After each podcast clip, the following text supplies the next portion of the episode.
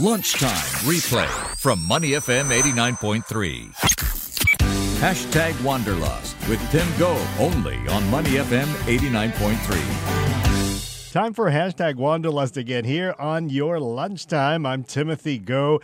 And with me today is Lee Siu Hua, travel editor for Straits Times Life. And I guess you can pretty much tell what we're talking about uh, today. We are focusing on destinations, two particular destinations in two different parts of the world today. Both places I've been to. And uh, Amy, welcome, first of all.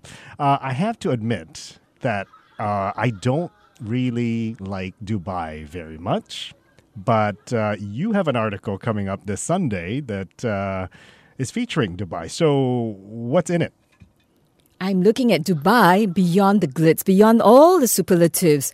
Like we often see it like a bubble of extravagant Yeah, pleasures, yeah. right? And I'm pretty sure that's one thing you are not too keen on. I kind of landed there and thought everything is so fake. ah, It reminded me of Vegas. true. There's that aspect, but there is also there are also some things be um be beyond the radar. I'm sure there are. yeah. yeah. So things like, do you know that that there, there is an artsy alternative scene and the sneakerheads? Ooh. Yeah. Indie coffee. So I like that part about Dubai that if you peer a little bit, it's it's fun. Yeah. Okay, because it has that impression, like what you said, it's a glitzy place, a playground of the rich and famous, pretty much like Singapore in many ways as well. Uh, you need a lot of money to enjoy Dubai, but what have you found? Right. I think just as Singapore is not all crazy rich Asians, neither is Dubai crazy rich Emiratis.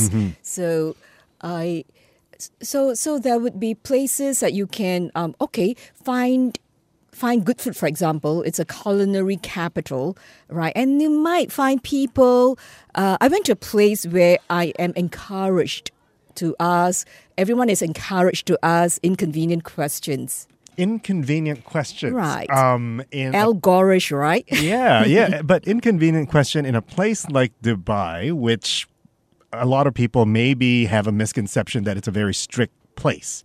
Right. So is that what the inconvenient questions are you're referring to, or what kind of inconvenient Right. questions? So I asked several questions, and um, one thing that came up. Oh, I'll ask what's the biggest misperception Mm-hmm. about about Dubai? About yeah, about the UAE, and this young woman in a abaya and leggings said, "It's the biggest one is that women are oppressed. And she says, you know, uh, I can, uh, nothing is in Islam says I have to wear just black. I'm okay in white, maroon, or pink, but I choose to wear black, shirt, shirt black, because it's hot in the desert, and uh, and it covers everything. So yeah, Well, that's what they say, right? They wear, they, they put on a headscarf, cover their face Mm. because of the harsh conditions of the desert as well. It protects their skin that way.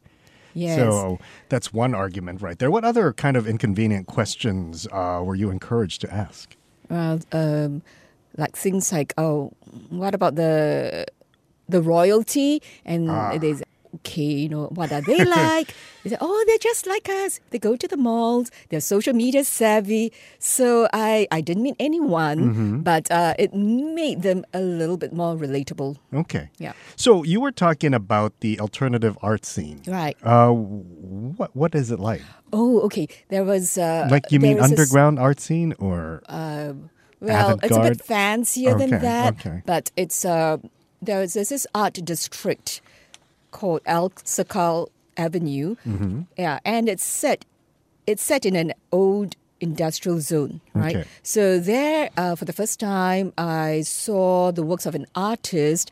Uh, he blends Arabic calligraphy with graffiti because he's a street artist. Right. So, so a, a blended name, a calligraffiti. I never heard of it before, Uh-huh. but it's pretty cool. He has put this art onto Louis Vuitton um, travel trunks Mm-hmm. or in, in buildings in on buildings in Cairo across 50 buildings. So I thought that was pretty fascinating. So um, he has found his base in Dubai, which is open, is liberal, and right. And I think what you were asking about what's different, I there was one thing that surprised me. I went to the beach, so Oh. desert and Okay, and beaches, beach. right? And guess what? I saw quite often um, abaya-clad women sitting next to or not too far away from bikini-clad women. Okay. So there's a live and let live attitude there. So, well, I would say that Dubai is not wholly representative of the Middle East, Hmm. but it's a it's kind of an easy stepping stone into the Middle East for people who are curious about the place. So it's more um, open in terms, uh, relatively more open for that part of of the world, right? Is that what you're trying to say? Like, because I read somewhere that a lot of Arab uh, people in the Middle East would go to the UAE if they want to party. Uh, instead of their own countries, which could be more restrictive. So, in a sense, Dubai has that um, image about itself, right? A part, a place to party and to have fun, more open, more Western. Yes. Yeah. Um okay, you can but even like uh it, it's partying but I think there is a kind of like uh, Arabic touch like the drinks, the cocktails, they tend to be like uh Turkish, non-alcoholic Oh. blends of pomegranate and That works delicious well for me. juices, you know, that touch. Yeah. So um yeah, party I I, I guess it's a party central of the Arab world, like maybe like Lebanon. Mm-hmm. Okay. Yeah. All right. That sounds good. Uh, when I was there, I was looking for something old. Old. Old. Right. And I couldn't find it. And I asked people, I mean, my friends who are working there, and they don't know. I'm sure there should be, right?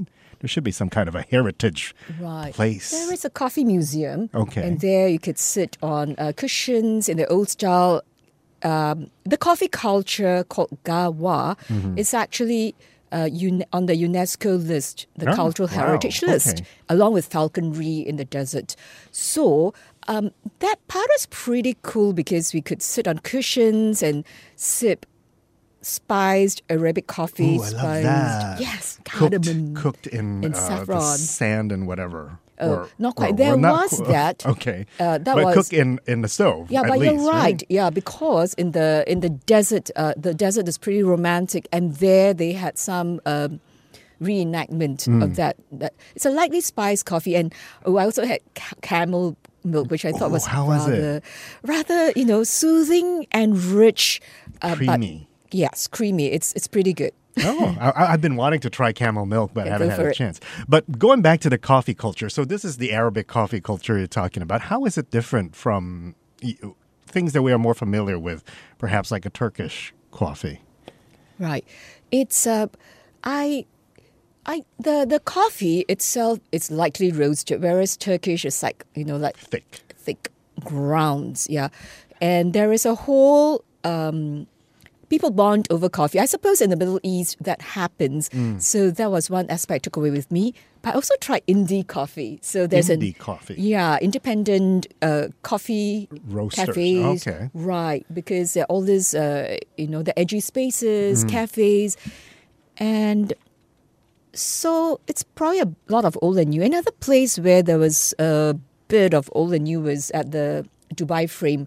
It's a superlative. It's like uh, this giant, literally uh, golden frame in Dubai, you know, in the air, and and at the frame at the top, you take um, you know fast speed elevators up there. And you can see old and new Dubai. The more you know, the skyscrapers and also this lower level sand colored, desert colored houses. Oh, so there is such a thing. Very Instagrammable, it sounds like, from your description. Yes, yes. uh, I'm, I'm love it. talking to uh, Siu Hua. She is travel editor at Straits Times Life, and she has a feature on Dubai, which comes out in the papers this Sunday. And we are talking about Dubai beyond the glitz and glamour that we see in TV ads and magazines. One question about uh, Dubai is. Uh, for women, is it safe for women to travel to Dubai? It is a modern place, but when we think about the Middle East, as you brought up earlier, for women there are more restrictions, right? Uh, when it comes to movement and how you dress. How is it like in Dubai for women?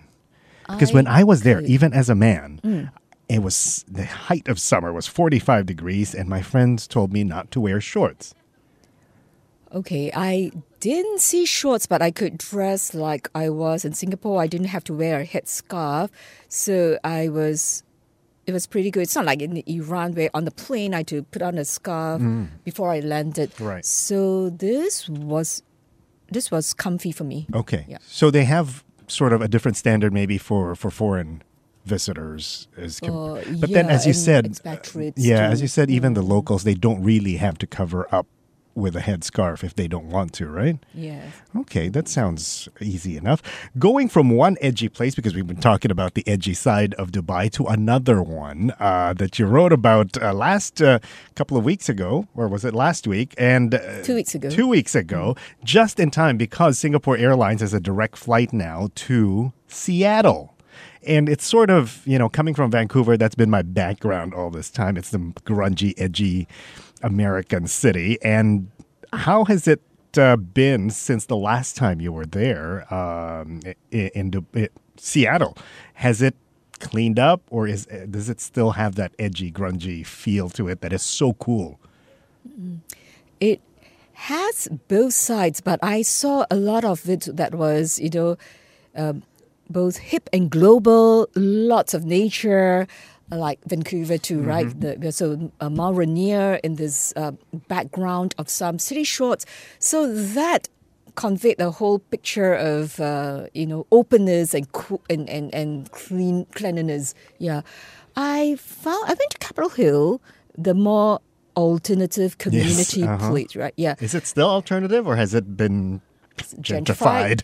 So I think it's half half. Well, Starbucks is there, so I suppose you would say it's. It's gentrified. The gentrified. roastery reserve is there. Right. Yeah. Hmm. Uh, okay, so Capitol Hill, as you mentioned, is sort of towards the well east or west of the of, of the of the downtown core. How is it there? Uh, I used to remember back in the '90s, which was the last time I was in the Capitol Hill area. A lot of you know um, alternative shops, uh, one-off boutiques, no chain stores. Is it still the same way? I believe so. I Except for to Starbucks. This. Yeah, and, and, that, that becomes a big kind of but, isn't it? Yeah, the uh, Elliott Bay bookstore is there, Mm-hmm. the um, and then the ice cream and um, you know pe- people ba- playing baseball in the sun, enjoying the summer. I thought that uh, it was largely s- quite indie. I didn't see anything like uh, too mall like there. Mm, okay, that's that sounds good that it's keeping some of its indie spirit in uh, Seattle because for all of our listeners, as you know, uh, grunge started in Seattle. That's right. it's a very alternative place when, as a whole in America, it's it's kind of like its own little cool and hip uh, place when you talk the- about Seattle. That's right. They just do what they are happy with, right? Wear what you're happy in, that Yeah. sort of coolness. But now with Seattle being also the capital of the tech uh, industry outside of Silicon Valley, has it become more grown up? Do you think? I think from the air, uh, we took this uh, flight seeing trip over over Seattle, over the Cascade Mountain, Cascades Mountains, and I looked down and I saw yeah, lots of white gleaming sailboats. So belonging, I'm pretty sure, to Starbucks executives and tech billionaires and uh, people in that league. Yeah, but having said that, there's still um, there are no airs. I find there's a uh, unpretentiousness about the place that I like very much. Summer after summer that I had visited. Okay, so you were there in the summer. Summer's the perfect time to be in that part of uh, North America. Um, what do you think about Singapore Airlines flying direct uh, from Singapore, choosing Seattle as their fourth straight destination, fourth the nonstop, destination uh, from Singapore? Do you think uh, there there will be enough demand for a place like Seattle, which is really, to be honest, is only good during the summer and maybe some parts of the fall and late spring. Winter is miserable uh, in that part of the world. It's raining and it's cold. It's not. I mean, not not frigid cold, but it's not fun in the winter. Right. Okay. I think there is this uh, corporate and leisure, these two components to travel, to flying there. So, um, to answer, pick up one part of the question because I also the first time I went to Seattle, it was drizzly. It was fine, super fine drizzle, and Misty drizzle. Misty, It's like yes. suspended wetness in the air. That's what it is. yeah. But I have this uh, optimistic Seattle friends. They say that, well, the rain brightens the colors. One thing. Ever, ever, emerald, emerald state. Emerald, right? A, a place of evergreens and lushness. And the other thing is that uh, it gives them the sense of tranquility, a kind of a bright greenness. So it kind of flipped my perspective, I Hmm. would say. You know, I didn't expect that because I I love sun all the time too, right? But the demand, I think, you alluded to to it, right? Um, okay, it's a place, the headquarters of Starbucks and Boeing and Amazon and Microsoft. All this, all this admired global brands. Right. So I guess as a, uh, it flows. Some of the curiosity flows off that because you can actually visit these places. Maybe not Starbucks. Uh, I don't think. But uh, the the rest, Well, you can see the star, the so-called first Starbucks yeah, store at Pike Place. Pike Place Market. That's right. Yeah, but find a Boeing tour, see where our planes come from. Hmm. Okay. can do that. Um, apart from uh, the demand that we're talking about for Singapore Airlines, what else do you think is there for an average uh, you know, tourist who may want to go to Seattle to check it out, new destination? Let's go there. Let's have a look at. Um, well. I can name off the top of my head the Pike Place Market, which is, I think, still charming. I don't know if they've changed uh, since the last time I was there. Uh, and that thing, Space, Needle. Yes. That's right. Yeah, it's revamped. It's newly revamped, so it's become very selfie friendly. selfie it's kind of difficult to have a selfie when you think about it because it's so high so It's you have these new glass, transparent glass benches, right, and these slanting glass walls that go beyond ceiling height. So you could pretend to be you lean against this glass, like looking out on Seattle, and pretend that uh, you you're flying or something. Oh, yeah, it's wow. uh, it's it's a, it's a it's it's fun, and at the same time, you really see the city, you really see nature in that same glance. something to check out i think right and Yeah. uh, since since Si- singapore airlines stopped flying to vancouver you can use seattle as an entry point to visit uh, canada and you won't need a ESTA to go to canada by land it's a two hour drive to the border from seattle And it's also a gateway to Portland, another cool spot. no Alaska. tax shopping in Portland. there you go, guys. more coffee. and more coffee. Seattle is maintaining that hip and cool vibe, which is, I think, nice to see, right? You've been there so many times and it's still the same way. Yes, it's uh, my favorite city, almost pretty much by far in the United States. Wow. Yeah, Really? and I lived there for ten a decade, so that says something. we, we were probably there maybe at the same time. I was, you know, two hours up north in Vancouver and you And in meet in Singapore. yeah, exactly. Uh, Amy Lee Siu Hua, or just Lee Siu Hua, uh, your byline on uh, the Straits Times Life travel editor. And you can read about the Dubai feature coming up uh, this weekend. And if you're looking for um, the Seattle feature, you can, of course, find online anytime. And the address is straitstimes.com.sg. No? Straits- StraitsTimes.com. See, I'm new here, but Amy Lee Siuhua is not, or just Lee. I keep calling you Amy because uh, your email has Amy. Yes. But uh, your byline is Lee Siuhua. So check it out, guys. And you've been listening to hashtag Wanderlust right here on Money FM 89.3. To listen to more great interviews, download our podcasts at moneyfm893.sg or download the SPH radio app available on Google Play or the App Store.